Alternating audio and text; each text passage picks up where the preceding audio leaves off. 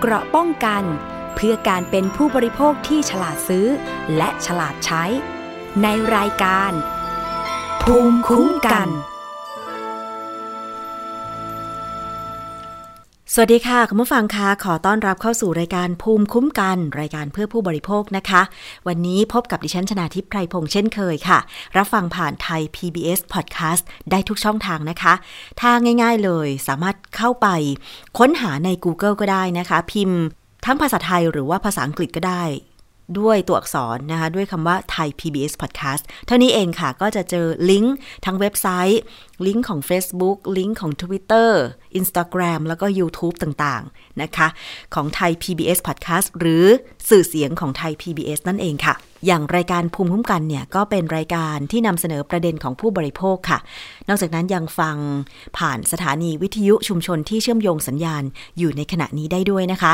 ถ้ายังมีสถานีวิทยุแห่งไหนต้องการเชื่อมโยงสัญญาณรายการดีๆ แบบนี้อีก แจ้งทีมงานเรามาทาง Facebook ก็ได้นะคะ บอกว่าต้องการเชื่อมโยงสัญญาณ เราก็จะมีแบบฟอร์มนะคะ ในการที่จะกรอกรายละเอียดต่างๆ เราให้เชื่อมโยงฟรีไม่มีค่าใช้จ่ายนะคะ ขอแค่แจ้งข้อมูลเรามาเท่านั้นเองค่ะ วันนี้นะคะเรามาติดตามหลาย ๆ ประเด็นด้วยกันค่ะ แน่นอนว่าเรื่องของการระบาดเชื้อไวรัสโคโรนาสายพันธุ์ใหม่ 2019 หรือโควิด -19 ยังคงประเด็นที่เราต้องตามติดอย่างต่อเนื่องนะคะ เพราะว่า ตัวเลข ผู้ติดเชื้อรายใหม่ในประเทศไทย โดยเฉพาะในเขตพื้นที่กรุงเทพ ปริมณฑลในพื้นที่สีแดงเข้มเนี่ยยังคงสูงอยู่นะคะ แต่ว่าหลายจังหวัดน่าดีใจมากเลยค่ะ ที่ไม่พบผู้ติดเชื้อรายใหม่แล้ว เป็นเวลาหลายสิบวันนะคะ อย่างเช่นที่จังหวัดลำพูนเนี่ยยินดีด้วยจริง ๆนะคะ บ้านที่ฉันเอง คือไม่พบผู้ติดเชื้อรายใหม่มาหลายวันแล้วนะคะ ทำให้โรงเรียนในจังหวัดลำพูนค่ะ วันนี้ 1 มิถุนายน 2564 เปิดเทอมวันแรกแล้วนะคะ รวมทั้งโรงเรียนหลานชัยดิฉันด้วยนะคะ โรงเรียนใบบุญอ่าใช่ แต่ว่าคุณครูเนี่ยก็มีนโยบายบอกว่า ให้นักเรียนสลับกันไปเรียนนะคะ แล้วแต่ว่าวันนี้จะอนุญาตให้นักเรียนห้องไหนไปเรียนนะคะอย่างหลานชายดิฉันเนี่ย ขึ้นป .6 เห็นบอกว่าสัปดาห์หนึ่งให้ไปเรียนที่โรงเรียน 3 วัน อีก 2 วันให้เรียนออนไลน์นะคะ อันนี้ก็ต้องปรับตัวกันค่ะ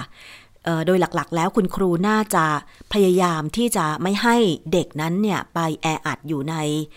โรงเรียนมากเกินไปนะคะยังไงถ้าเด็กไปโรงเรียนเนี่ยก็ควรที่จะมีการเว้นระยะห่าง อันนี้ก็ดีค่ะ คุณครูก็ดูแลดีนะคะ เชื่อแน่ว่ามาตรการของหลาย ๆ โรงเรียนเนี่ย ก็จะดูแลนักเรียนเป็นอย่างดี แต่ว่าคุณพ่อคุณแม่ผู้ปกครองก็คงจะต้องกำชับ เด็กในปกครองของคุณด้วยนะคะว่า ก็ต้องเว้นระยะห่างก็ต้องปฏิบัติตามที่คุณครูบอกไปนะคะ ไม่เช่นนั้นแล้วเนี่ยอาจจะเสี่ยงในการติดเชื้อนะคะ แต่จริง ๆ แล้วเวลาเขาอยู่ในโรงเรียนเนี่ย เด็กๆ มักจะเชื่อฟังคุณครูอยู่แล้วนะคะ แต่บางทีคือด้วยความที่เป็นเด็ก เขาอาจจะได้ออกไปข้างนอก หรือเล่นกับเพื่อนๆ เนี่ย บางทีเขาสนุกเกินไป อาจจะละเลย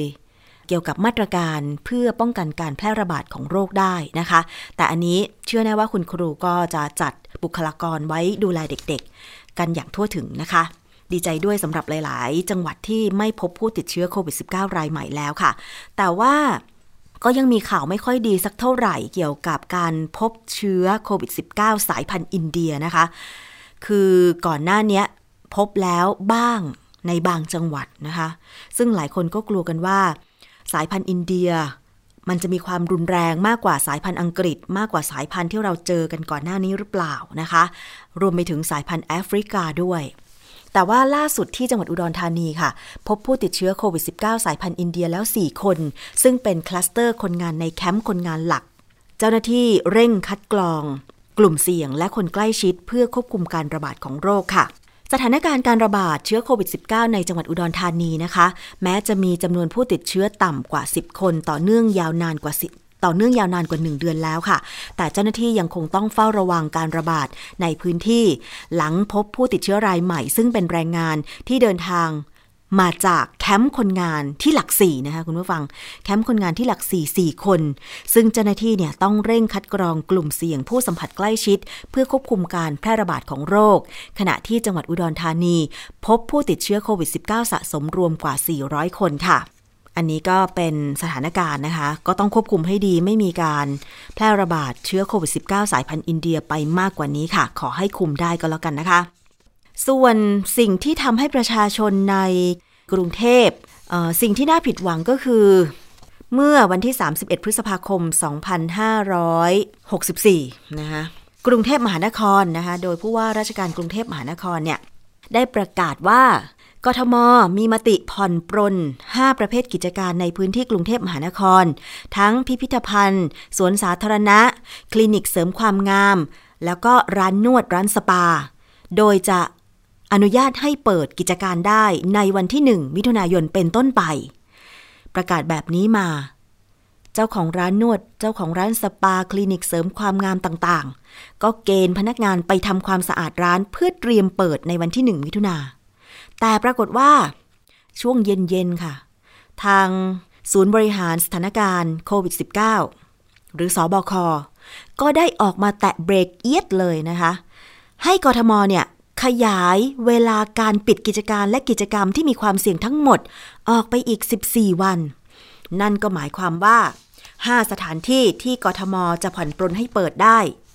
ก็ต้องปิดต่อไปอีก 14 วัน เรียกว่าสร้างความผิดหวังให้กับผู้ประกอบการร้านนวด ร้านสปา ร้านคลินิกเสริมความงามเป็นอย่างมากเพราะบางแห่งก็มีการเรียกพนักงงานกลับมา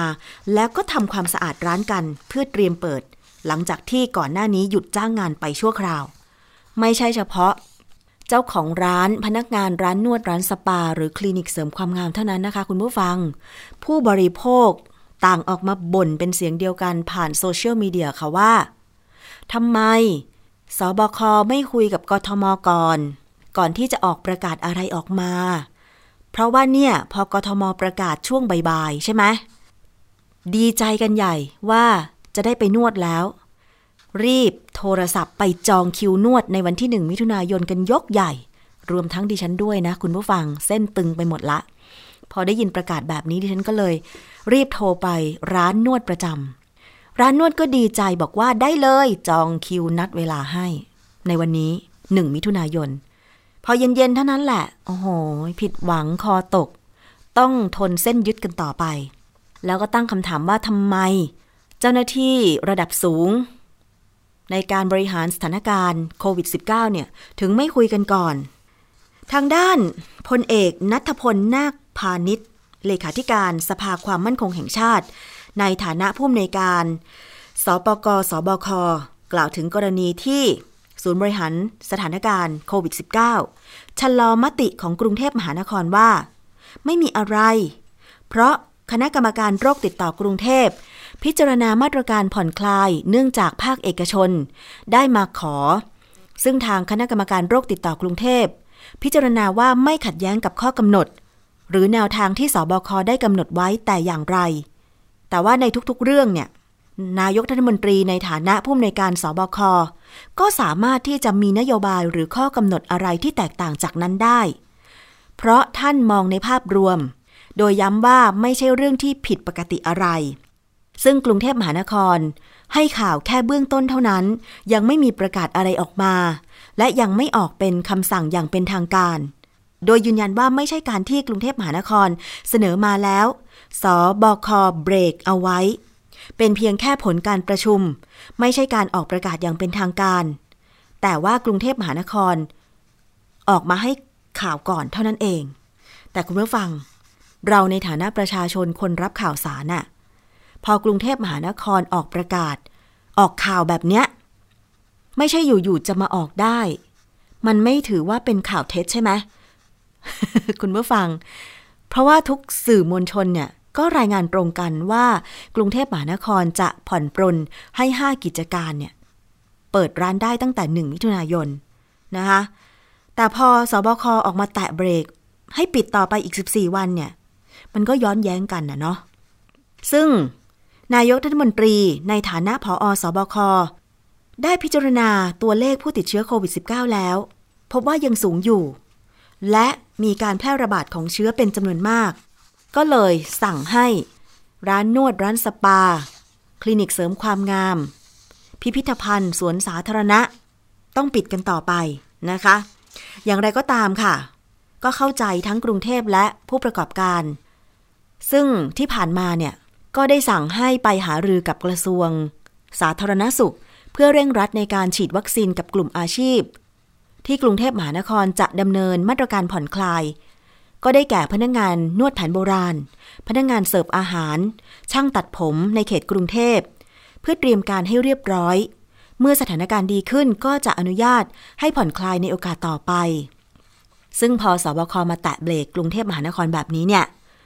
กรุงเทพมหานครก็เลยออกประกาศฉบับที่ 31 เพื่อแก้ไขประกาศก่อนหน้า โดยยกเลิกการเปิดสถานบริการ 5 ประเภทกิจการออกไปจนถึงวันที่ 14 มิถุนายน 2564 ค่ะคุณผู้ฟัง อันนี้อาจจะไม่เกี่ยวข้องกับกรุงเทพเอออาจจะไม่เกี่ยวข้องกับต่างจังหวัด แต่ว่าคนกรุงเทพกระทบมากจริง ๆ นะคะ คุณผู้ฟังคือพอประกาศอะไรออกมาเนี่ย คือผู้ประกอบการก็ดีใจว่าตัวเองจะ มีช่องทางการหาไรายได้ ไม่ต้องไม่ต้องอดอยากอีกแล้วอะไรอย่างเงี้ยนะคะ แต่พอต้องปิดกันต่อเนี่ยอีก 14 วันเนี่ยนะคะ ก็ต้องทนกันอีกอะคุณผู้ฟัง ไม่รู้จะ 14 วันผ่านไป จะสามารถเปิดได้ไหมนะคะ เพราะว่าตัวเลขของผู้ติดเชื้อรายใหม่ในกรุงเทพ ปริมณฑลในพื้นที่สีแดงเข้มเนี่ย ก็ยังคงมีสูงอยู่หลักพันคนต่อวันนะคะ แต่ว่ามาดูเรื่องของมาตรการเยียวยาผลกระทบจากผู้ที่ต้องหยุดงานผู้ได้รับผลกระทบจากการระบาดของโควิด -19 นะคะ วันนี้จะมีการประชุมคณะรัฐมนตรี หรือคอรมอค่ะ ก็มีการเตรียมพิจารณามาตรการบรรเทาค่าครองชีพ ประชาชนที่ได้รับผลกระทบจากการระบาดของเชื้อไวรัสโควิด -19 ทั้งเติมเงินผู้มีรายได้น้อย คนละครึ่งเฟส3และยิ่งใช้ยิ่งได้ คาดว่าจะต้องใช้วงเงินถึง 140,000 ล้านบาทค่ะ สถานการณ์การระบาดระลอกที่ 3ทำให้ผู้อำนวยการสำนักงานเศรษฐกิจการคลัง นางสาวกุลยาตันติเตมิตร ในฐานะโฆษกกระทรวงการคลังนะคะ กล่าวว่า ในการประชุมครมวันที่ 1 มิถุนายน 2564 ค่ะ สำนักงงานสภาพัฒนาการเศรษฐกิจและสังคมแห่งชาติ จะเสนอมาตรการลดค่าครองชีพ และฟื้นฟูเศรษฐกิจ จากผลกระทบของโควิด -19 ของกระทรวงการคลัง 4 มาตรการ วงเงิน 140,000 ล้านบาทค่ะ ซึ่งเป็นวงเงินกู้สูงสุดนะคะ ท้ายพระราชกำหนด 1 ล้านล้านบาท ในช่วงเดือนกรกฎาคมถึงธันวาคม 2564 ค่ะ ซึ่งก็คาดว่าจะมีการชดเชยเยียวยา ให้กับประชาชนที่จะได้รับประโยชน์ 51 ล้านคนสำหรับดำเนินโครงการเติมเงินให้ผู้ถือบัตร สวัสดิการแห่งรัฐเดือนละ 200 บาทจำนวน 13 ล้านกว่าคน รวมคนละ 1,200 บาทนะคะ และเติมเงินให้ผู้ที่ต้องการความช่วยเหลือเป็นพิเศษ เช่น ผู้ไม่มีโทรศัพท์สมาร์ทโฟนใช้ ผู้พิการและผู้สูงอายุจากโครงการเราชนะ จำนวน2ล้าน5แสนคน เดือนละ 200 บาท รวมคนละ 1,200 บาท นอกจากนี้ยังดำเนินโครงการคนละครึ่งระยะ 3 โดยจะให้วงเงินคนละ 3,000 บาทจำนวน 31 ล้านคน โดยแบ่งเป็น 2 ช่วงค่ะ ได้แก่ ช่วงแรกเดือนกรกฎาคมถึงกันยายน 2564จำนวน 1,500 บาทช่วงที่ 2 ระหว่างเดือนตุลาคมถึงธันวาคม 2564 อีก 1,500 บาท วงเงินรวมกว่า 93,000 ล้านบาท และจะมีโครงการใหม่ ที่จะได้รับชดเชยเยียวยาก็คือ โครงการยิ่งใช้ยิ่งได้ โดยผู้ที่เข้าร่วมจะไม่สามารถเข้าโครงการคนละครึ่ง ซึ่งจะได้รับวงเงินคืน ผ่านกระเป๋าอิเล็กทรอนิกส์ เป๋าตังค์ตามเงื่อนไข ในอัตราร้อยละ 10-15 หรือสูงสุดคนละ 7,000 บาท คาดว่าจะมีผู้เข้าร่วมโครงการ 4 ล้านคน ใช้วงเงิน 28,000 ล้านบาท อันนี้ก็คือ มาตรการชดเชยเยียวยาผู้ได้รับผลกระทบจากการระบาดโควิด -19 ที่เข้าคอรมอในวันที่ 1 มิถุนายนนี้ เดี๋ยวรอ ผลการประชุมอย่างเป็นทางการอีกครั้งหนึ่งนะคะอะเตรียมตัวกันให้ดีก็แล้วกัน เพราะว่าแต่ละโครงการนั้นเนี่ย มันก็ต้องไปดาวน์โหลดแอปพลิเคชัน อย่างเช่น เป๋าตัง เป๋าตุง อะไรสักอย่าง เยอะไปหมดนะคะ แล้วโดยเฉพาะจะมีโครงการใหม่ที่จะชดเชยเยียวยาเนี่ย ต้องรอฟังเงื่อนไขดีๆ ว่าใครจะเข้าเงื่อนไข แล้วก็จะสามารถเข้าไปใช้บริการ ชดเชยเยียวยาได้จากแอปไหน ก็คาดว่าจะเป็นเป๋าตังนั่นแหละ แต่จะมีปัญหาการเข้าใช้บริการผ่านแอปพลิเคชันอีกหรือเปล่า อันนี้ก็ไม่ไม่ทราบได้นะคะ รอฟังอย่างเป็นทางการอีกครั้งหนึ่งก็แล้วกันค่ะคุณผู้ฟัง อีกเรื่องหนึ่งนะคะเกี่ยวกับเรื่องของการเบิกค่าใช้จ่ายในการดูแลรักษา ผู้ที่เกิดอาการไม่พึงประสงค์จากการฉีดวัคซีนโควิด -19 ค่ะ กระทรวงสาธารณสุขนะคะ ออกประกาศฉบับที่ 3 เพิ่มสิทธิเบิกค่าใช้จ่ายในการดูแลรักษาผู้ที่เกิดอาการไม่พึงประสงค์จากการไปฉีดวัคซีนโควิด -19 ประชาชนสามารถเข้ารับการดูแลรักษาได้ฟรี จากสถานพยาบาลเอกชน รวมถึงเบิก จ่าย ค่าพาหนะขนส่งผู้ป่วย และอุปกรณ์ป้องกันส่วนบุคคล ให้บุคลากรทางการแพทย์ด้วยนะคะนายแพทย์ทเรศ กลัษณัยรวิวงศ์อธิบดีกรมสนับสนุนบริการสุขภาพ ระบุว่า เนื่องจาก จะมีผู้เข้ารับการฉีดวัคซีนป้องกันโรคโควิด -19 นับล้านคน เพื่อสร้างภูมิคุ้มกันหมู่ และสุขภาพร่างกายแต่ละคนย่อมแตกต่างกัน จึงอาจจะมีบางคนที่เกิดอาการไม่พึงประสงค์จากการฉีดวัคซีน จึงได้แก้ไขเพิ่มเติมประกาศ หลักเกณฑ์วิธีการและเงื่อนไขการกำหนดค่าใช้จ่าย ในการดำเนินการผู้ป่วยฉุกเฉินโรคติดต่ออันตราย ตามกฎหมายว่าด้วยโรคติดต่อ กรณีโรคติดต่อไวรัสโคโรนา 2019 ฉบับที่ 3 โดยประกาศในราชกิจจานุเบกษา วันที่ 25 พฤษภาคม 2564 ที่ผ่านมาค่ะกำหนดให้สถานพยาบาลเอกชน ให้บริการแก่บุคคลที่เกิดอาการไม่พึงประสงค์ จากการฉีดวัคซีนป้องกันโรคโควิด -19 เช่นเดียวกับผู้ป่วยโควิด โดยไม่มีการเรียกเก็บค่าใช้จ่าย ให้มีผลบังคับใช้ตั้งแต่ 1 มีนาคม 2564 เป็นต้นไป ส่งผลให้ประชาชนที่เกิดอาการไม่พึงประสงค์จากการฉีดวัคซีนโควิด -19 จากสถานพยาบาลเอกชนที่รัฐกำหนด ก็สามารถเข้ารับการดูแลรักษาได้ฟรี จากสถานพยาบาลของเอกชนค่ะ นอกจากนี้นะคะ ประกาศฉบับที่ 3 ยังได้เพิ่มสิทธิในการเบิกจ่าย ค่าพาหนะขนส่งผู้ป่วย ทั้งทางบกทางน้ำทางอากาศ และอุปกรณ์ป้องกันส่วนบุคคลหรือชุด PPE ของบุคลากรทางการแพทย์ เพื่อให้การดำเนินการป้องกันควบคุมโรคโควิด -19 เป็นไปอย่างราบรื่น และเหมาะสมกับสภาวะการในปัจจุบันด้วย โดยมีผลบังคับใช้ ในวันที่ โดยมีผลบังคับใช้ตั้งแต่นะคะ คือมีผลย้อนหลังค่ะตั้งแต่ 24 ธันวาคม 2563 เป็นต้นมานะคะอะอันนี้ก็เป็นเรื่องของการเบิกค่าใช้จ่าย กรณีได้รับผลกระทบจากการไปฉีดวัคซีนโควิด -19 นะคะ คุณผู้ฟัง ก็เป็นการสร้างความอุ่นใจให้สำหรับประชาชนเนาะเพราะว่าจริง ๆ แล้วเนี่ย ความต้องการฉีดวัคซีนก็มีมาก ดิฉันเชื่อแน่ว่ามีมาก แต่ว่าตอนนี้วัคซีน มีมากตามไปด้วยหรือเปล่า วัคซีนอยู่ไหนนะคะ ไปลงทะเบียนผ่านแอปพลิเคชันแล้ว walk in ไปก็แล้วอะไรก็แล้ว แต่ว่ากำหนดการฉีดวัคซีนยังคงอีกยาวไกล แบบนี้มันจะทันต่อสถานการณ์การระบาดหรือเปล่า คือการฉีดวัคซีนก็เพื่อไปกระตุ้นภูมิคุ้มกัน ซึ่งต้องใช้ระยะเวลา จะเห็นได้ว่า วัคซีนที่ออกมาตอนนี้ต้องฉีดสองเข็มยกเว้น ยกเว้นของ Johnson & Johnson ที่ฉีดเข็มเดียว ตามการวิจัยของเขาเองนะคะเพราะฉะนั้นเนี่ย เมื่อต้องฉีดสองเข็ม เข็มแรกต้องเว้นระยะไปกว่าจะได้ฉีดเข็มที่สองอีก บางคนฉีดเข็มที่สองไปละ แต่บางคนก็ยังไม่ได้ฉีดแม้แต่เข็มแรกเลย ก็เลยเกิดคำถามว่า ที่ รณรงค์ประชาสัมพันธ์ วันนี้นะดิฉันได้ยินสปอตโฆษณาทางวิทยุคลื่นหนึ่ง มีการรณรงค์ ให้ประชาชนไปฉีดวัคซีนโควิด -19 โดยใช้คำว่า หมอพร้อม วัคซีนพร้อม ประมาณนี้นะคะ แล้วประชาชนพร้อมไปฉีดหรือยังคำถามที่เกิดขึ้นก็คือ ประชาชนพร้อมตั้งนานแล้ว หมอบุคลากรทางการแพทย์เขาก็พร้อมตั้งนานแล้ว แต่วัคซีนพร้อมหรือเปล่า คุณผู้ฟังมันกลับกันเนาะอันนี้ก็ฝากคำถามไปถึงสบคแล้วก็ผู้ที่มีหน้าที่ในการรับผิดชอบ จัดหาวัคซีนมาฉีดด้วยก็แล้วกันนะคะ อย่างที่ไทย PBS เองก็เป็นศูนย์การฉีดวัคซีน เริ่มตั้งแต่ 1 มิถุนายนนี้ ใครที่ลงทะเบียนโดยเลือกสถานที่ฉีดวัคซีนก็คือที่ไทย PBS หลักสี่เนี่ย ก็มาฉีดกันได้ตามวันเวลาที่ได้นัดหมายกันไว้นะคะ มีการจัดเตรียมความพร้อมสถานที่ แล้วนอกจากนั้นเนี่ย เราก็ยังคงมีรายการที่จะช่วยเหลือประชาชนผู้ได้รับผลกระทบ ไม่ว่าจะเป็นการติดเชื้อ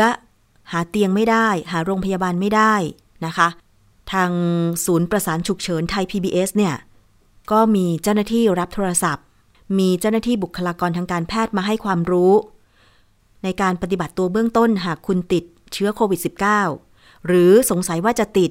หรือติดแล้ว ต้องกักตัวอยู่บ้านรอรถมารับนะคะ ต้องไปโรงพยาบาล ไปโรงพยาบาลสนาม หาเตียงไม่ได้ หรือแม้แต่บางคนไม่ติดแต่ว่าตกงาน ขอให้ช่วยเหลือหน่อยนะคะอันนี้เราก็มีผู้ใจบุญมาบริจาคสิ่งของ ทั้งอาหารสดอาหารแห้งข้าวของที่จำเป็น อันนี้อนุโมทนาบุญกับผู้ใจบุญทุกท่านทุกหน่วยงานที่มาร่วมการบริจาค ทั้งสิ่งของแล้วก็เงิน ผ่านมูลนิธิไทย PBS แล้วมีเจ้าหน้าที่ในการที่จะกระจายสิ่งของเหล่านี้ไปบริจาค ในแต่ละวันมีเจ้าหน้าที่ทำงานเป็นอาสาสมัครเนี่ยเยอะมากนะคะ เราจัดรถจัดเจ้าหน้าที่ออกไปบริจาคของเนี่ยไม่เฉพาะในพื้นที่กรุงเทพปริมณฑลในต่างจังหวัดหลาย ๆ จังหวัด เท่าที่เราจะสามารถไปได้เราก็ไป ถ้าคุณได้ติดตาม ไทย PBS ที่ช่องหมายเลข 3 แล้วก็ทุกสื่อ สื่อสังคมออนไลน์ Facebook Twitter ของไทย PBS ไทย PBS Podcast เอง ก็คงพอจะทราบ เพราะว่าไทย PBS Podcast เราเนี่ย ก็มีการถ่ายทอด รายการพิเศษนะคะ ของช่วงสู้โควิดเนี่ยนะคะ เป็นประจำทุกวันอยู่ละ อันนี้ก็จะทำให้เราทราบว่า แต่ละคนก็ยินดีเต็มใจมาช่วยกัน ที่จะนำเข้าของที่จะประสานช่วยเหลือผู้ป่วยโควิด -19 ให้ได้รับการรักษาอย่างเร่งด่วน เราต้องรอดนะคะ แต่ว่าอันเนี้ยมันก็สะท้อนไปว่า นโยบายที่ออกมาก่อนหน้านี้โดยเฉพาะเรื่องของการฉีดวัคซีนให้ประชาชนเนี่ย ถ้าไม่ทำอย่างเร่งด่วน มันช้าเกินไปหรือเปล่านะคะ อันนี้ฝากคำถามไว้ด้วย อีกเรื่องหนึ่งนะคะเราไปติดตามกัน เรื่องของการให้บริการรถขนส่งสาธารณะ โดยเฉพาะรถแท็กซี่ ที่เมื่อหลายปีก่อนเนี่ยมีความพยายาม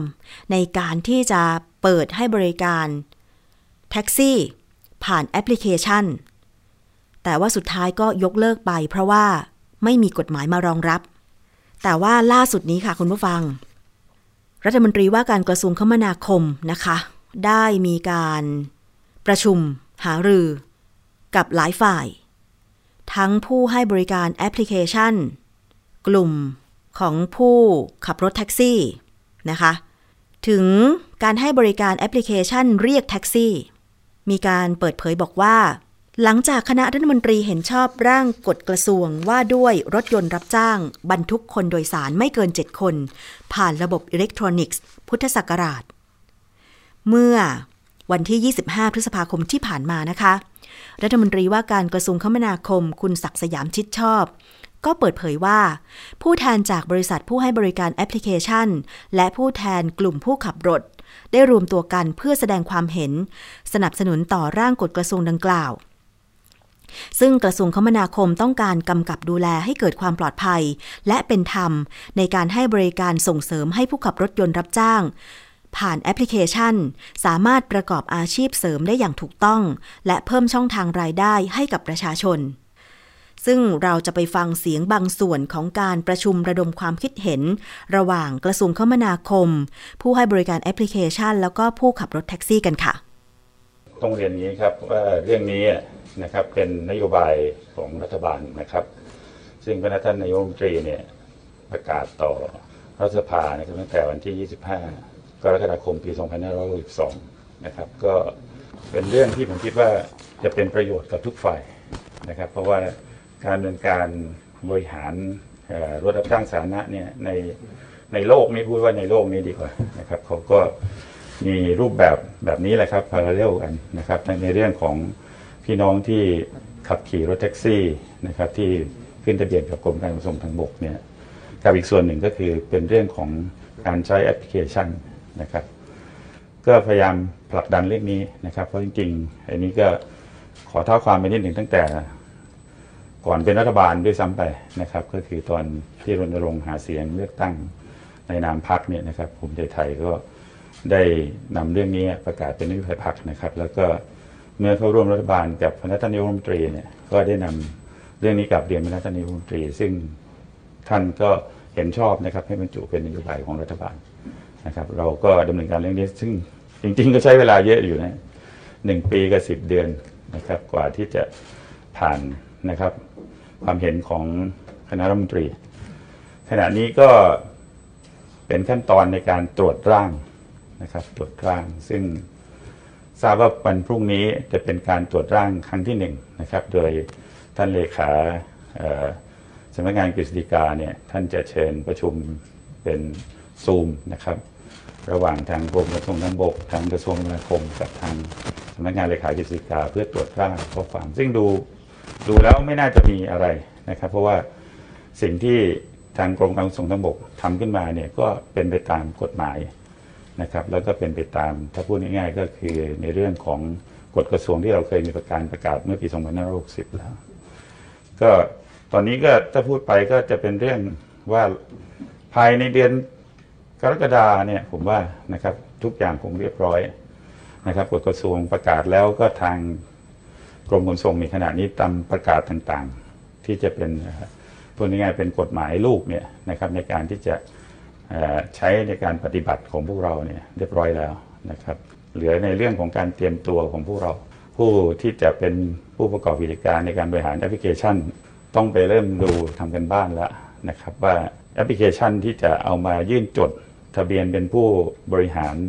แอปพลิเคชัน ในเรื่องรถรับจ้างสาธารณะเจ็ดคนเนี่ยทางขอบอเขาวางกรอบไว้ยังไง แล้วก็ต้องรีบทำแล้วก็พอ กฎกระทรวงเรียบร้อยนะครับ ประกาศเรียบร้อยก็รีบยื่น ส่วนอีกส่วนหนึ่งซึ่งอยากจะให้ช่วยกันก็แล้วกันในการที่จะประชาสัมพันธ์สำหรับพี่น้องที่มีความประสงค์ที่จะนำรถส่วนบุคคลเนี่ยนะครับ มาเข้าระบบนี้รถรับจ้างก็คงต้องเตรียมตัวนะครับ ก็จะมีหนึ่งต้องนำรถไปยื่นนะครับ เพื่อตรวจสภาพจดทะเบียนกับทางกรมขนส่งสองก็ต้องไปเขาเรียกอะไรนะไปสอบใบขับขี่นะ เป็นใบขับขี่รถสาธารณะใช่ไหมฮะรถจ้างสาธารณะนะครับ เพื่อมีคุณสมบัติทั้งหมด ซึ่งผมคิดว่าถ้าเรื่องนี้เราช่วยกันนะครับ ก็จะเกิดประโยชน์กับทุกฝ่ายละนะครับ สิ่งที่เคยเป็นกรณีที่อาจจะเกิดความไม่เข้าใจกันระหว่างพี่น้องแท็กซี่นะครับกับพี่น้องประชาชนเนี่ยที่อยากให้บริการในเรื่องนี้ ก็ผมคิดว่าที่ขาย สิ่งที่เป็นประเด็นก็คือในเรื่องของมาตรฐานที่จะต้องมีเนี่ยต้องใช้ลักษณะเดียวกันนะครับ แล้วก็อีกเรื่องหนึ่งก็คือในเรื่องของอัตราค่าโดยสารอะไรพวกนี้เพื่อไม่ให้เกิดความได้เปรียบเสียเปรียบแต่จริงๆเนี่ยตอนนี้เนี่ยผู้ขับขี่เรื่องแอปพลิเคชันเนี่ยไม่มีสิทธิ์ที่จะรับโบกถูกไหมโบกไม่ได้นะแท็กซี่โบกได้นะครับเออแท็กซี่โบกได้นะครับ แต่ว่า ผู้พี่น้องประชาชนเนี่ยที่บริหารแอปพลิเคชันเนี่ยที่เข้าเรื่องแอปพลิเคชันเนี่ยก็จะต้องมีการเรียกผ่านระบบเท่านั้น พี่น้องแท็กซี่นี่ได้ทั้งเรียกเข้าระบบนะครับ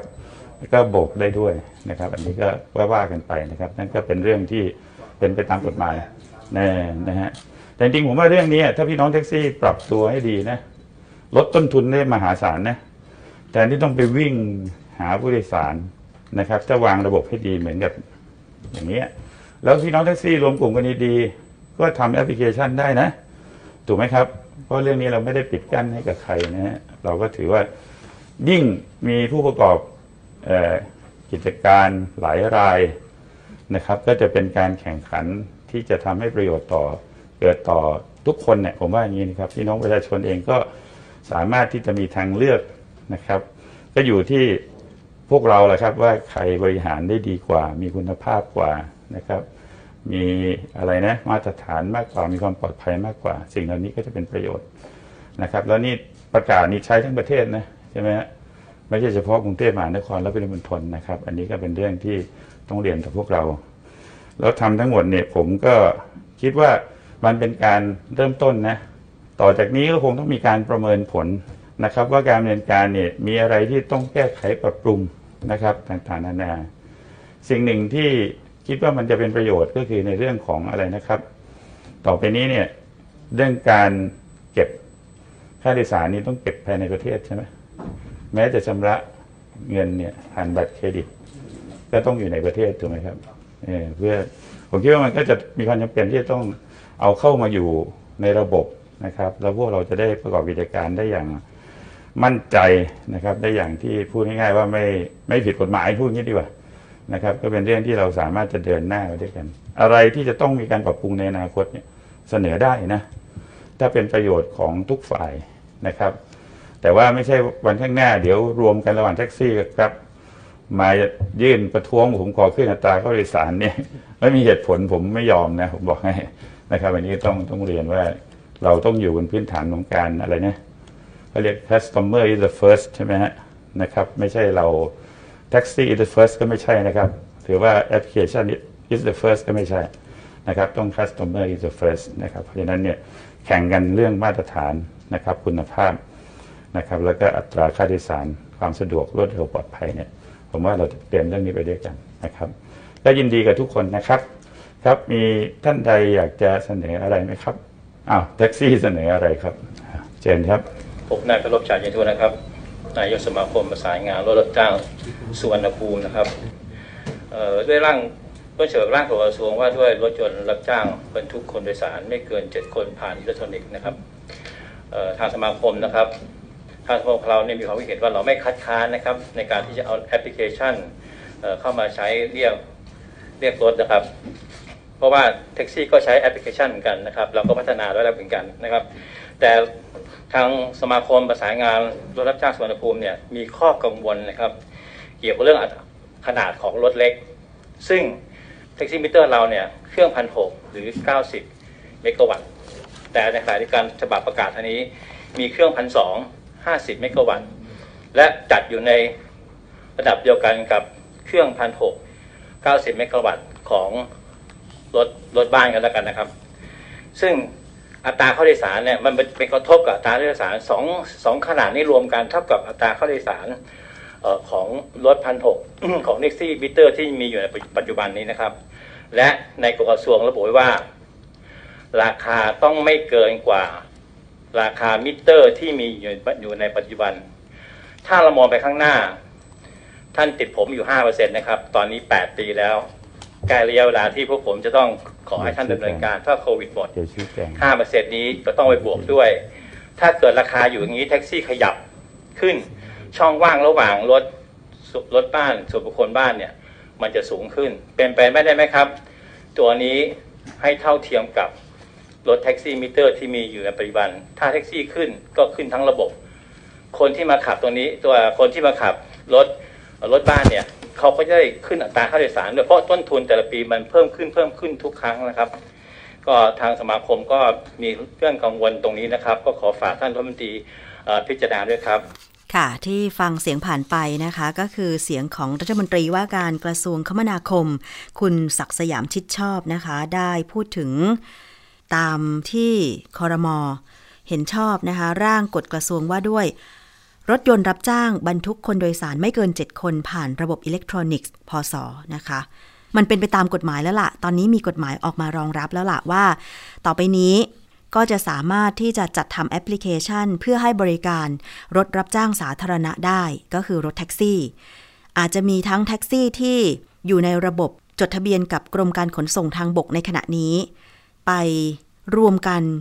นะคะทำแอปพลิเคชันเรียกรถรับจ้างก็ได้ หรืออาจจะเป็นรถบ้าน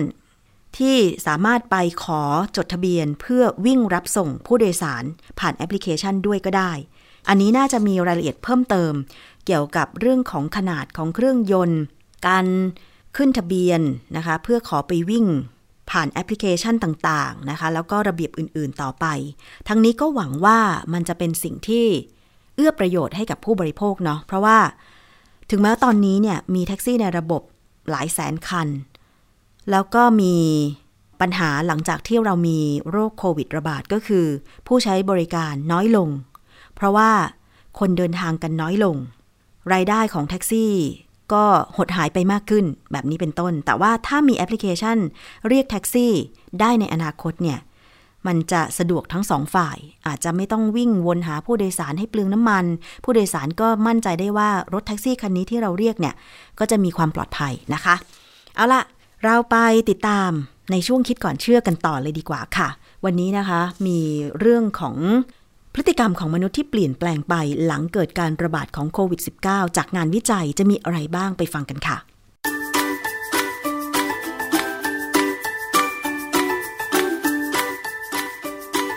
ช่วง คิดก่อนเชื่อ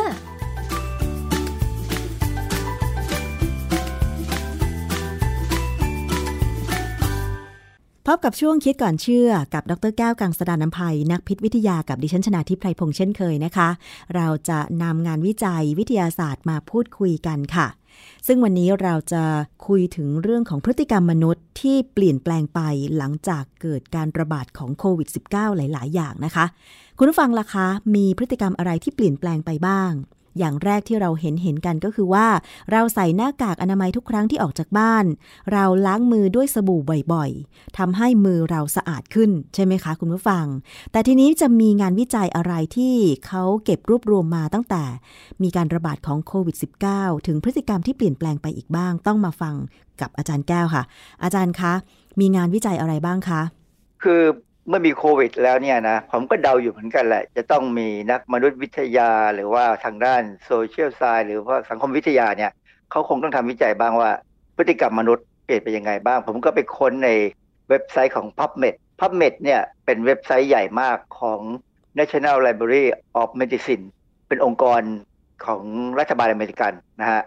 คนที่ทำงานวิจัยทางด้านวิทยาศาสตร์ต่างๆเนี่ยมักจะนิยมเข้า PubMed เพราะว่าพับเบ็ดจะให้หัวข้อเรื่อง บางครั้งก็ให้ตัวบทความจริง ๆ ด้วยค่ะนะแต่ว่าถ้าบางบทความเนี่ยเขาไม่ให้เรา เราก็อาจจะเห็นแอบสแตรก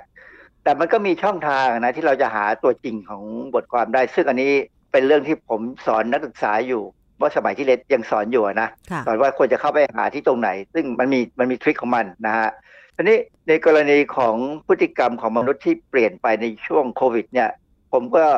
เสิร์ชดูปรากฏว่ามันมีข้อมูลว่าอย่างมีอย่างน้อย3,700กว่าเรื่อง แค่ปีเดียวผ่านไปเนี่ย หลาย ๆ เรื่องเนี่ยตีพิมพ์ในวารสารลันเซ็ตซึ่งเป็นวารสารทางการแพทย์ที่คนนิยมอะนะค่ะเพราะว่า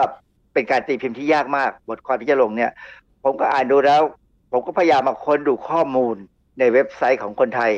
แม้กระทั่งของฝรั่งบางเว็บเนี่ยว่าโดยส่วนรวมแล้วเนี่ย มันมีเรื่องอะไรบ้างที่คนมนุษย์เนี่ยเปลี่ยน พฤติกรรมไป อย่างค่ะที่เมื่อกี้เราบอกว่าที่น้ำบอกว่า ใส่หน้ากากอนามัย เออใส่หน้ากากนะล้างมือแล้วก็บ่อยๆมีก็มีระยะห่างระหว่างบุคคลค่ะเราที่เรียกว่า personal distancing อะไรเงี้ย จริง ๆ เนี่ยสิ่งหนึ่งที่คนไทยควรจะต้องทำให้ได้นะ เพื่อจะลดความเสี่ยงก็คือการพูดเรื่องไร้สาระให้น้อยลงอืมบางคนเนี่ย เจอหน้าใครก็ชวนคุยค่ะคือก็เป็นคนที่มีเขาเรียกว่ามีมนุษยสัมพันธ์ดีอือฮึนะฮะ การชวนคุยกันเนี่ย มันทำให้โอกาสจะพลาดที่ได้รับฝอยน้ำลาย เพราะว่าบางครั้งเนี่ยพอเริ่มคุยกัน ก็จะเข้าใกล้กันชิดกันใช่ระยะห่างจากบุคคลที่เขาบอกว่าอย่างน้อยเมตรครึ่งนะ ถ้าให้ดีสองเมตร แล้วคนไทยนี่บางทีคือบางทีซื้อหน้ากาก แล้วเขาดูไม่เป็นว่าหน้ากากบางอย่างเนี่ยมันบางบางอืมใช่ๆหน้ากากอนามัยที่เอามาจากประเทศจีนเอางี้พูดง่ายๆเลยดีกว่า ต้องเลือกเกรดให้ดีนะฮะ ค่ะคือต้องเลือกที่หนาพอค่ะเพราะว่าไม่งั้นเนี่ยเขาใช้แบบเคยสังเกตเคยได้ยินข่าวไหมที่ว่ามีสสคนหนึ่งเนี่ยเขาอุตส่าห์ซื้อหน้ากากอนามัยไปแจกคนในเขตเขาค่ะปรากฏว่ามีอาจารย์ท่านหนึ่งก็บอกว่าหน้ากากอันนี้ใช้ไม่ได้เพราะมันบางอืมก็จริงอะ เพราะฉะนั้นเนี่ยถ้าเราจะใช้หน้ากากอนามัยก็ต้องเข้าใจว่าควรจะซื้อแบบไหนที่มันจะป้องกันได้ ถ้าเป็นหน้ากากผ้าก็ควรอย่างน้อยสองชั้นนะฮะอันนี้ที่สำคัญคือต้องลดความไว้วางใจคนนอกครอบครัว หมายความว่าถึงแม้จะเป็นเพื่อนบ้านที่รู้จักดีแต่ว่าเราก็ไม่รู้ว่าเขาไปไหนมาบ้างในระหว่างวันค่ะถ้าไปคุยกับเขาเขาอาจจะเป็นคนที่ติดเชื้อแล้วไม่มีอาการ เพราะตอนนี้ปัญหาของมันคือเชื้อไม่มีอาการ ที่สำคัญคนไทยต้องหาทางที่จะลดการไปที่อโคจรค่ะนะบาร์ผับอับอบนวดเนี่ยบอล ต่างประเทศนะเขาเราบอกว่าเบอร์บอลเมืองไทยเราไม่มีนะอือฮึเรามีแต่บอลชายแดนอะไรเงี้ยนะค่ะก็ต้องลดการไปคือความจริงเรื่องพวกนี้ไม่มีปัญหากับผมเพราะผมเป็นคนไม่ชอบนอนดึก ผมก็เลยไม่ไปบาร์ไปไปผับอะไรอย่างเงี้ยผมไม่ไปอยู่แล้วนะผมก็อยู่บ้านกินเองที่บ้านค่ะก็บอกกรณีการเสริมสวยนี่นะ ต้องลดลงบังเอิญเนี่ยตอนนี้ยุคสมัยของของผู้ชายเนี่ยคือตัดผมสั้นเกลียนขาวข้างๆ เป็นทรงที่ใครๆก็ทำกัน เพราะฉะนั้น ตัดครั้งหนึ่งก็อยู่ได้หลายหลายอาทิตย์มั้งนะหลายเดือนบังเอิญบังเอิญของผมเนี่ย ผมไม่มีปัญหาเรื่องตัดผม เพราะว่าผมให้ภรรยาตัดให้ อืมค่ะ ผมไม่เคยเข้าร้านตัดผมมาเลยหลังจากที่จบรอดอค่ะตอนแรกน้องสาวตัดไปอยู่อเมริกาก็ให้เพื่อนตัด เพราะว่าคนที่ผมอยากโศกสมัยก่อนผมอยากโศกนะค่ะ ผมอยากโศกเนี่ยตัดยังไงก็ไม่แหว่งคือตัดแหว่งยังไงมันเดี๋ยวมันก็เข้ารูปได้นะฮะค่ะแต่พอตอนหลังเนี่ย พออายุมากขึ้นฮอร์โมนมันต่ำลง ความอยากโศกของผมมันก็หายไปค่อยๆกลายเป็นผมเหยียดเหมือนเดิมได้ค่ะเหมือนกับผมสมัยเด็กๆอะนะแต่พันยาผมเขาก็หัดตัดผมจนเหมือนกับมืออาชีพอะก็ไม่มีปัญหาอะไรค่ะนะฮะเครื่องสำอางก็ต้องใช้น้อยลงใช่ไหมเพราะว่าถ้าเราใส่หน้ากากมันปิดดีหน้าถูกต้องเนี่ย มันขึ้นไปถึงดั้งจมูกมันก็เกือบหมดแล้วอะใช่ทุกคนสวยหมดเลย สวยหมดหล่อหมดเลยเพราะฉะนั้นเครื่องสำอางตอนนี้เขาบอกมีปัญหานะ บริษัทขายเครื่องสำอางเนี่ยจะขายไม่ขายลิปได้สติกได้น้อยลง เออจะขายไม่ได้นะ เพราะว่าผู้ประกาศที่ไทย PBS เนี่ย อันนี้เล่าเป็นข้อมูลขำๆนะคะว่า ทุกวันนี้แต่งหน้าแค่ครึ่งบน ทาแป้งแค่ครึ่งบนตั้งแต่สันจมูกขึ้นไป ทาตาแล้วก็ตรงหน้าผาก แต่ว่าข้างล่างลงมาคือลิปสติกก็ไม่ต้องทา ประหยัดจไปริงๆแล้วเนี่ยเสริมสวยน้อยลงได้เลย แล้วก็พอการการที่ใช้เครื่องสำอางน้อยลงเนี่ยช่างแต่งหน้าก็ไม่มีโอกาสมาแพร่เชื้อให้เราด้วย ใช่ไหมค่ะอืม แต่ว่าเขาก็งานจะน้อยลงด้วยนะอาจารย์เพราะธรรมดาเขาก็ต้องไปหางานอย่างอื่นทำอาจารย์แล้วนอกจากนั้น งานวิจัยเขาบอกอะไรเกี่ยวกับพฤติกรรมที่เปลี่ยนแปลงไปอีกบ้างคะเรากินอาหารกันแบบผิดปกตินะ คืยังอไงคะเราสั่งออนไลน์หมดเลยตอนหลังนะฮะหรือไม่ก็ทำกินเอง ใช่ คือแม่ค้าเขาก็ต้องปรับตัวให้ได้ว่าเขาต้องขายออนไลน์แต่ความจริงเนี่ยอย่างแถวบ้านผมเนี่ยผมเห็นแม่ค้าเขาปรับตัวมาตั้งนานแล้ว เพราะว่าจักรยานวินมอเตอร์ไซค์เนี่ย เขาก็เอาอาหารมาส่งตามบ้านค่ะส่งตั้งแต่ก่อนโควิดที่ซ้ำบางบ้านนี่เขาคนไม่มากเขาก็ไม่อยากทำเองใช่ไหมมันมันต้องซื้อเครื่องปรุงเยอะเขาก็สั่งร้านที่อยู่ตลาดใกล้ๆเนี่ยมอเตอร์ไซค์วินมอเตอร์ไซค์เนี่ยก็มาส่งค่ะก็เสียค่าวินให้เขาแล้วก็ถ้าทำเป็นประจำเขาก็มีการจ่ายในราคาที่ไม่แพงนักอะนะค่ะซึ่งอันนี้เป็นเรื่องที่ดีที่สำคัญคือวัฒนธรรมการทักทายเนี่ย เราก็ทักทายกันแบบไม่มีการจับมือใช่ไหมเราคนไทยก็ไม่จับมืออยู่แล้ว แต่ว่า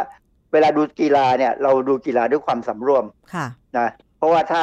ส่งเสียงมากไปถ้าใส่หน้ากากดูกีฬาเนี่ย มันจะรู้สึกเหนื่อย ดูกีฬาก็เหนื่อยนะใช่ทีนี้ผมเพิ่งดูทีวีเห็นเขาเห็นอย่างทีมคนในเมืองลอนดอนที่เขาเชียร์ทีมเชลซีซึ่งได้รางได้เป็นแชมป์ยุโรปเนี่ยค่ะปรากฏว่าเขาเขาฉลองกันแบบไม่ใส่หน้ากากเลย ผมว่าเดี๋ยวอังกฤษกลับมาแน่เลย คืออันเนี้ยคือสิ่งที่เราจะต้องคำนึงว่าอย่างน้อยผมว่าเป็นเวลาปีสองปีเนะนะค่ะที่เราจะต้องใส่หน้ากาก ตลอด ยังไงก็ยังถอดไม่ได้นะค่ะมันก็จะเป็นเรื่องที่จะคอยป้องกันให้เราไม่กลับมาแบบเป็นหนักอีก เพราะว่าถ้าเราเป็นหนักอีกเนี่ย เราจะยิ่งแย่ลงใช่นะฮะค่ะที่สำคัญคือไอ้หน้ากากเนี่ย มันจะเป็นตัวสะท้อนกลิ่นปากของคน เออใช่ดังนั้นเนี่ยพฤติกรรมของคนไทยต้องกินอาหารรสจัดที่กลิ่นรสจัดหรือกลิ่นแรงก็ถ้ากินอย่างนั้นน่ะต้องแปรงฟันทุกครั้งหลังอาหารเพราะใช่ไม่งั้นตัวเองจะลำบาก ใช่ เพราะว่าอาหารไทยอย่างเช่น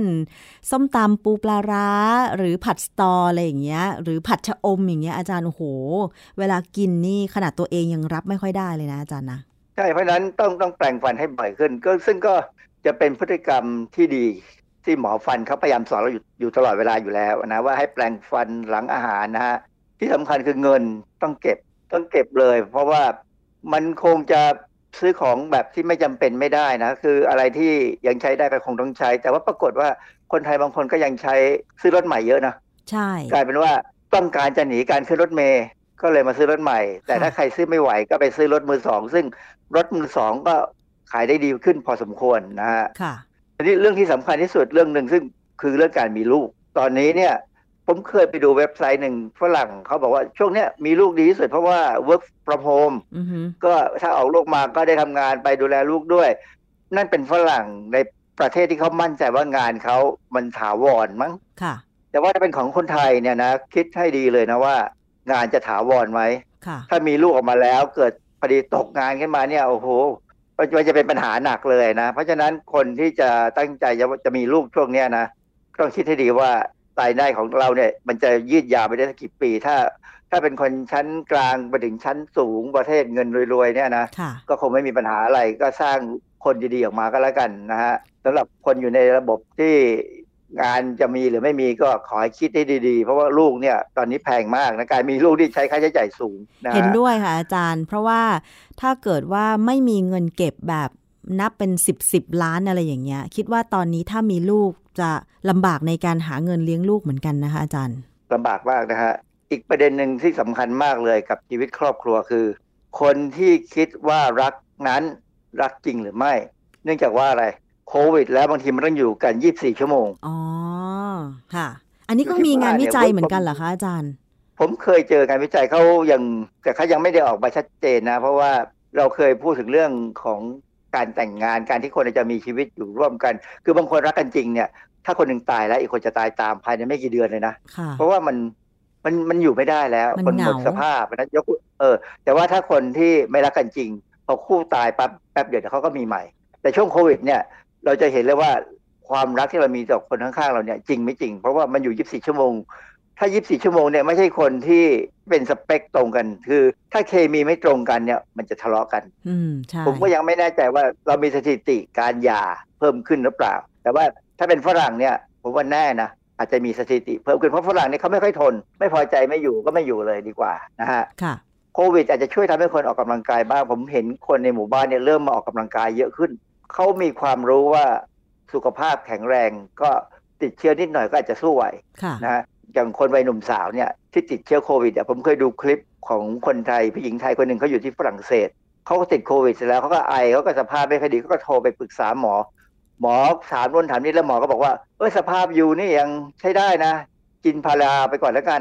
เขาก็กินพาราไปเรื่อยๆไปก็โทรไปกี่หมอกี่ทีหมอก็บอกว่าเออยังดีอยู่กินพาราไปก่อนจนเขาหายอือฮึแล้วเขาก็เล่าให้ฟังว่าเนี่ยก็เป็นอย่างเงี้ยก็เพราะฉะนั้นก็อาจจะเป็นเพราะว่าสุขภาพเขาดีอยู่บ้างเดิมเขาแข็งแรงก็เลย กินพาราก็หาย แต่ว่าถ้าคนที่สุขภาพไม่ดีเนี่ย ก็ควรจะพยายามออกกำลังกาย นี่ผมก็ตอนนี้ผมก็ไปออกกำลังกายออกมากจนเจ็บหัวไหล่ไปเลยค่ะคือปกติผมตีแบดใช่ไหมพอไม่มีสนามแบดให้ตี ผมก็น็อกลูกแบดขึ้นฟ้าน็อกแรงไปปรากฏว่ามันกล้ามเนื้อมันระบมที่ตรงไหล่ค่ะแสดงว่าแก่แล้วก็อย่าการฟื้นตัวผมหนักนะการฟื้นตัวเป็นคือไปได้ยากกว่าคนหนุ่มใช่ไหมอาจารย์ คือคนสูงอายุเนี่ยกล้ามเนื้อเนี่ย ต้องอย่าให้มันบิดเบี้ยวค่ะมันจะเป็นหนักนะฮะอันนี้เป็นที่ต้องรู้กันว่าทำได้ไม่เหมือนเดิมหรอกยังไงก็ทำได้ไม่เหมือนเดิมนะปีที่แล้วทำได้ ปีนี้อาจจะทำไม่ได้แล้ว เพราะฉะนั้นก็ระวังพอปวดเจ็บเนี่ยผมก็ทายากินยา อีกเรื่องหนึ่งอาจารย์ที่ดิฉันสังเกตเองได้ แล้วก็คิดว่าคุณผู้ฟังก็คงจะสังเกตเองได้ก็คือ เวลาเรากินอาหารรวมกันกับเพื่อนๆอย่างเงี้ยค่ะ เมื่อก่อนคนไทยไม่ค่อยใช้ช้อนกลาง คือใช้ช้อนตัวเองตักอาหารใช่ไหมคะอาจารย์ แต่ว่าปัจจุบันเนี้ยเวลาไปกินอาหารเนี่ยก่อนหน้าที่เขาจะ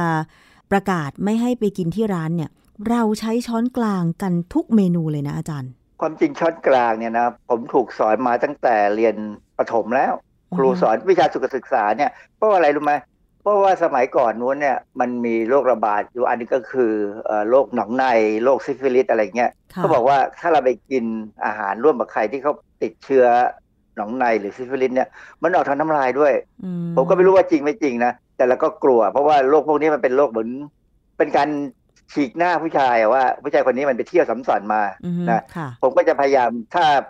ไม่มีช้อนกลางผมก็จะไม่กินด้วยค่ะแล้วที่สำคัญคือ ผมจะไม่กินเครื่องดื่มร่วมกับคนอื่นอย่างเวลาสมัยก่อนเนี่ยเวลาเชียร์กีฬาตอนอยู่มหาวิทยาลัยเนี่ยขึ้นสแตนเชียร์บางครั้งเขาก็จะมีน้ำมาเป็นถังแล้วก็นัดถ้วยเดียวอะให้ตักกินตักกิน ผมก็ไม่ดื่มนะค่ะผมว่ามันมีมันมันมันขยะแขยงอะ่ะซึ่งอันจริง ๆ เนี่ย อันเนี้ยเป็นการแพร่ระบาดเชื้อเชื้อไวรัสตับอักเสบนะค่ะซึ่ง มีสมัยรุ่นผมเนี่ยมีหลายคนเป็น เพราะว่าผมเข้าใจว่าเป็นเพราะว่าดื่มน้ำร่วมถ้วยกับคนที่เป็นโรคค่ะนะเพราะฉะนั้นพอช่วงโควิดเนี่ยเขามาเน้นเรื่องช้อนกลางเรื่องการเอ่อใช้แก้วยส่วนตัวอุปกรณ์เอ่ออุปกรณ์ใช้กินอาหารดื่มน้ำอะไรเนี่ยผมว่าเป็นเรื่องที่ดีที่จะทำให้เราปลอดจากโรคอื่น ๆ ตามไปด้วยค่ะนะฮะอันนี้ก็จะเห็นได้ว่ามีพฤติกรรมของมนุษย์ที่เปลี่ยนแปลงไปจากการเก็บงานวิจัยของทั่วโลกใช่ไหมคะอาจารย์ แล้วเพราะอาจจากเว็บไซต์หลาย ๆ แห่งหรือว่าจากบทความที่เขาตีพิมพ์เนี่ยนะค่ะเราก็จะรู้ว่ามีหลายสิ่งหลายอย่างที่ต้องเปลี่ยนแปลง และมันจะต้องเปลี่ยนตลอดไปด้วย เพราะว่าโควิดนี่มันเป็นโรคตัวอย่างที่เริ่มเข้ามาแล้วเขายังมีนักวิทยาศาสตร์บางท่านเนี่ยกังวลว่า มันจะมีไวรัสบางตัวที่มันจะมาใหม่อีกนะฮะเขากำลังมองว่ามันเกิดจากการเปลี่ยนแปลงสภาพสภาวะของโลกด้วย โลกเราร้อนขึ้นค่ะปีนี้ร้อนมากนะใช่ เรากลางวันนี่เราร้อนผิดปกติ อย่างเช่นเดือนพฤษภาคมเนี่ย ซึ่งไม่ควรจะร้อนแล้วเนี่ยปรากฏว่ามันร้อนมากกว่าเมษาอะไรอย่างเงี้ยนะค่ะเพราะฉะนั้นเชื้อโรคหรือว่าแมลงหรืออะไรพาหะของการนำโรคเนี่ย มันจะเริ่มพัฒนาตัว ซึ่งเรื่องแบบเนี้ยเป็นเรื่องที่น่ากลัวค่ะ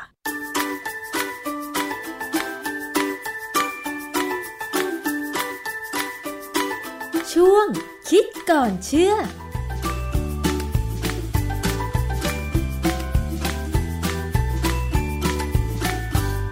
และนั่นก็คือช่วงคิดก่อนเชื่อกับดรแก้วกังสดานน้ำภัยนักพิษวิทยานะคะ เราก็ได้ทราบกันไปแล้วค่ะ ถึงพฤติกรรมที่เปลี่ยนแปลงไป บางอย่างก็ดีขึ้นนะคะ ส่วนมากจะดีขึ้น แต่ว่าบางอย่างก็ทำให้เราได้ระมัดระวังตัวมากขึ้นนั่นเองนะคะ เอาเป็นว่ายังไงก็ตามค่ะ เราก็ขอให้ทุกคนก้าวผ่านการระบาดของโควิด -19 ไปได้ ขอให้ทุกคนปลอดภัยนะคะ วันนี้เวลาของรายการภูมิคุ้มกันรายการเพื่อผู้บริโภคหมดลงแล้ว ดิฉันชนะทิพไพรพงศ์ต้องลาไปก่อน สวัสดีค่ะ ติดตามรายการได้ที่ www.thaipbspodcast.com แอปพลิเคชัน Thai PBS Podcast หรือฟังผ่านแอปพลิเคชัน Podcast ของ iOS Google Podcast Android Podbean SoundCloud และ Spotify ติดตามความเคลื่อนไหวของรายการและแสดงความคิดเห็น โดยกดถูกใจที่ facebook.com/thaipbspodcast